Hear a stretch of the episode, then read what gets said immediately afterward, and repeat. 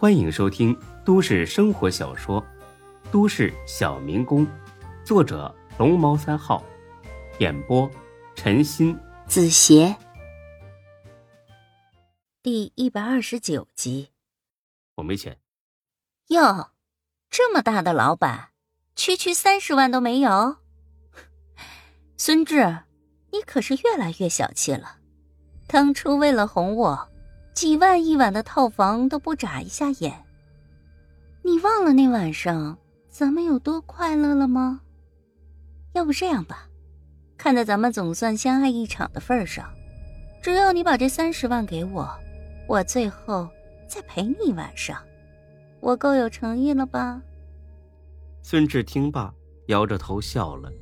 都什么时候了，还想着再卖一把？哼，真是一只敬业的鸡。你值这个价吗？三十万，你这样的三百还差不多。于莎莎听完，捂着嘴笑了。你呀，还是这么不讲理。哼，那我就不讲情面了。三十万，一分不能少。一个小时之内给我，否则这些照片就会出现在夏兰的面前。对了。她和你住在一起，在盛世花园，对吧？她可是个好女孩，为了她花这三十万，不亏吧？孙志情不自禁的鼓起掌来，真没想到于莎莎还有这一手，以前怎么没看出来呢？呵呵，佩服佩服，但是啊，我还是那句话，没钱。没钱。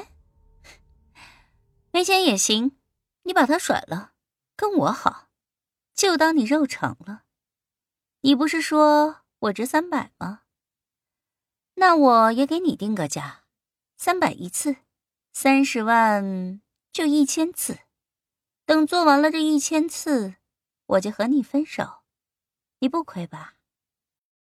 看着于莎莎色眯眯的样子，孙志心里边真有点发虚。他一遍又一遍的叮嘱自己，千万别把持不住，把他给上了。那样的话，只会让自己越陷越深。呵呵，对待感情要专一。我既然跟夏兰在一块儿，就不可能再和其他女人乱来了。所以很抱歉，我不能接受你这个提议。当然，我不是说。你没有魅力，相反，我觉得是个男人都喜欢你这样的女人，真的，绝对真心话。于莎莎笑着拿出了手机，呵呵，说的真好听。看在你嘴这么甜的份上，再给你最后一次考虑的机会。如果你还是这么绝情，我只好让人去盛世花园送照片喽。就是不知道夏兰看了之后会不会相信你的解释呀？孙志毫不在意的喝了口水，他知道夏兰不会在乎这些，因为这都是他俩在一起之前的事儿。别说几张照片，就是把他和于莎莎的视频发过去，夏兰也不会有什么大的情绪波动，因为他是一个最看重当下的人。我能求你件事吗，于莎莎？于莎莎听孙志这么说，一脸兴奋，她以为自己还是把孙志给吓住了。说来听听，如果不是很过分的话，说不定我就答应了。我求你挑几张好看的送过去。夏兰这个人呢，很有品味的，行吗？这不算过分吧？等你送完了，我请你吃火锅，够意思吧？于莎莎听完，脸都绿了。你真的不怕夏兰因为这事儿和你掰了？听说你很喜欢她吗？哼，掰就掰呗，有什么大不了的？我喜欢的女人多了去了。于莎莎有点失望的看了眼孙志。也对，反正在你眼里，女人就是用来发泄欲望的。你这样的人，根本就不会有感情。咱们之间谈感情的话，有点太远了吧？你要么就送去照片，要么就随便吧。我要忙了。你要是实在没事干，我们店里再找个钟点工呢，一小时十二块，我给你十五，咋样？好，既然你这么无情，那就别怪我无义了。我这就让人去送照片，不但送给夏兰，还要送给夏佳琪。我看你嘴还硬吗？哈哈，尽管送就是了，最好满大街的发。你要是把我捧成了网红什么的，我请你吃一个月的火锅。好啊，你等着，我这就打电话。说着，他就要开始拨号码。刚拨打一半，有人直接推门进来了，来的竟然是夏兰。他不冷不热的扫了眼于莎莎：“我就是夏兰，找我有什么事儿吗？”于莎莎愣了一下，又从包里掏出一叠照片，看看吧，傻瓜，看看孙志是什么样的男人。夏兰拿过去看了几张，很潇洒的往地上一扔：“照片上的女人是你？对，是我。怎么样？没事，就想谢谢你而已。”于莎莎听完都懵了。按正常套路，夏兰该骂自己或者质问孙志才对，但是看他那副表情，于莎莎觉得很心虚。其实，他要是早知道夏兰是个研究心理的专家，就不会像现在这样自讨没趣了。谢，谢有什么？谢谢你帮孙志解决生理要求啊。他这个人啊。没别的毛病，就是好色。我一点都不介意他和别的女人上床。男人嘛，哪有不吃腥的？况且，嗯，你的姿色身材还不错，他也不算吃亏。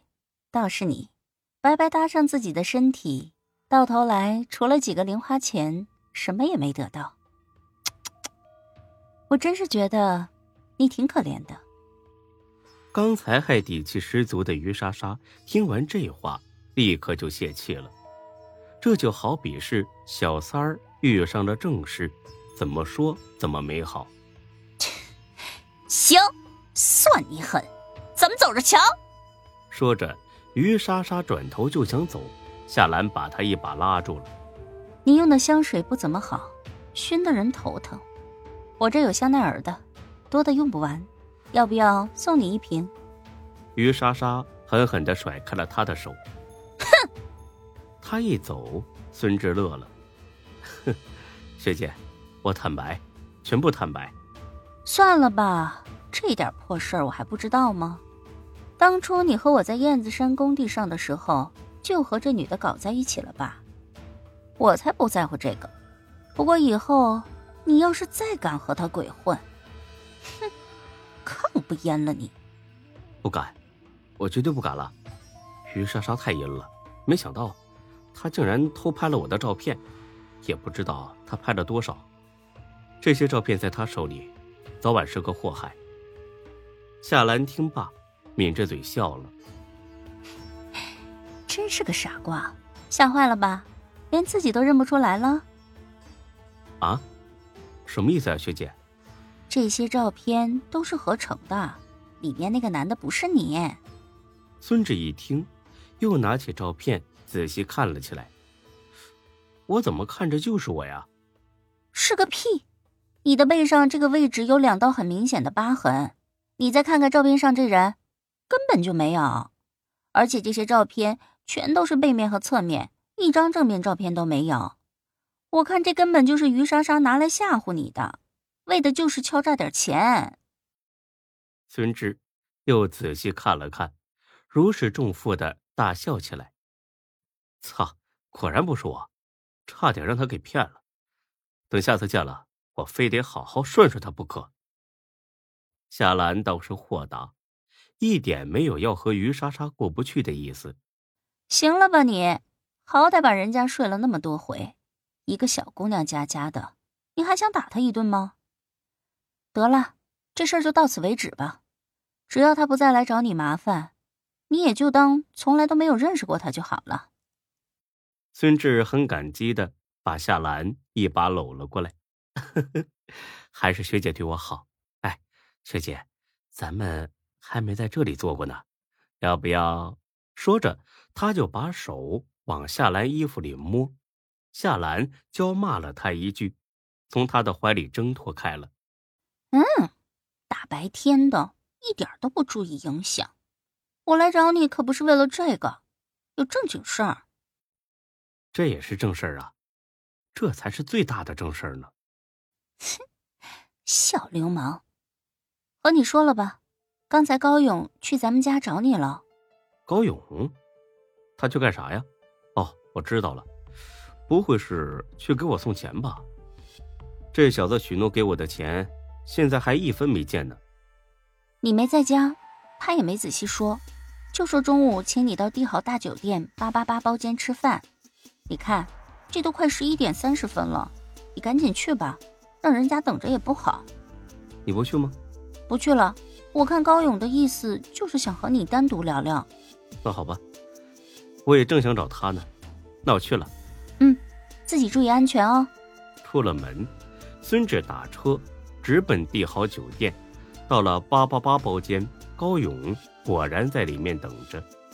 他一进去，高勇就一脸堆笑的站了起来：“ 老弟呀，你可算来了。高哥，你跟我还这么客气啊？有什么事打个电话不就行了吗？何必亲自跑一趟？哎呀，我是正好路过你们小区。”所以就上去了嘛，没想到你不在家，打你手机又打不通，所以啊，只好让弟妹给你带个话了。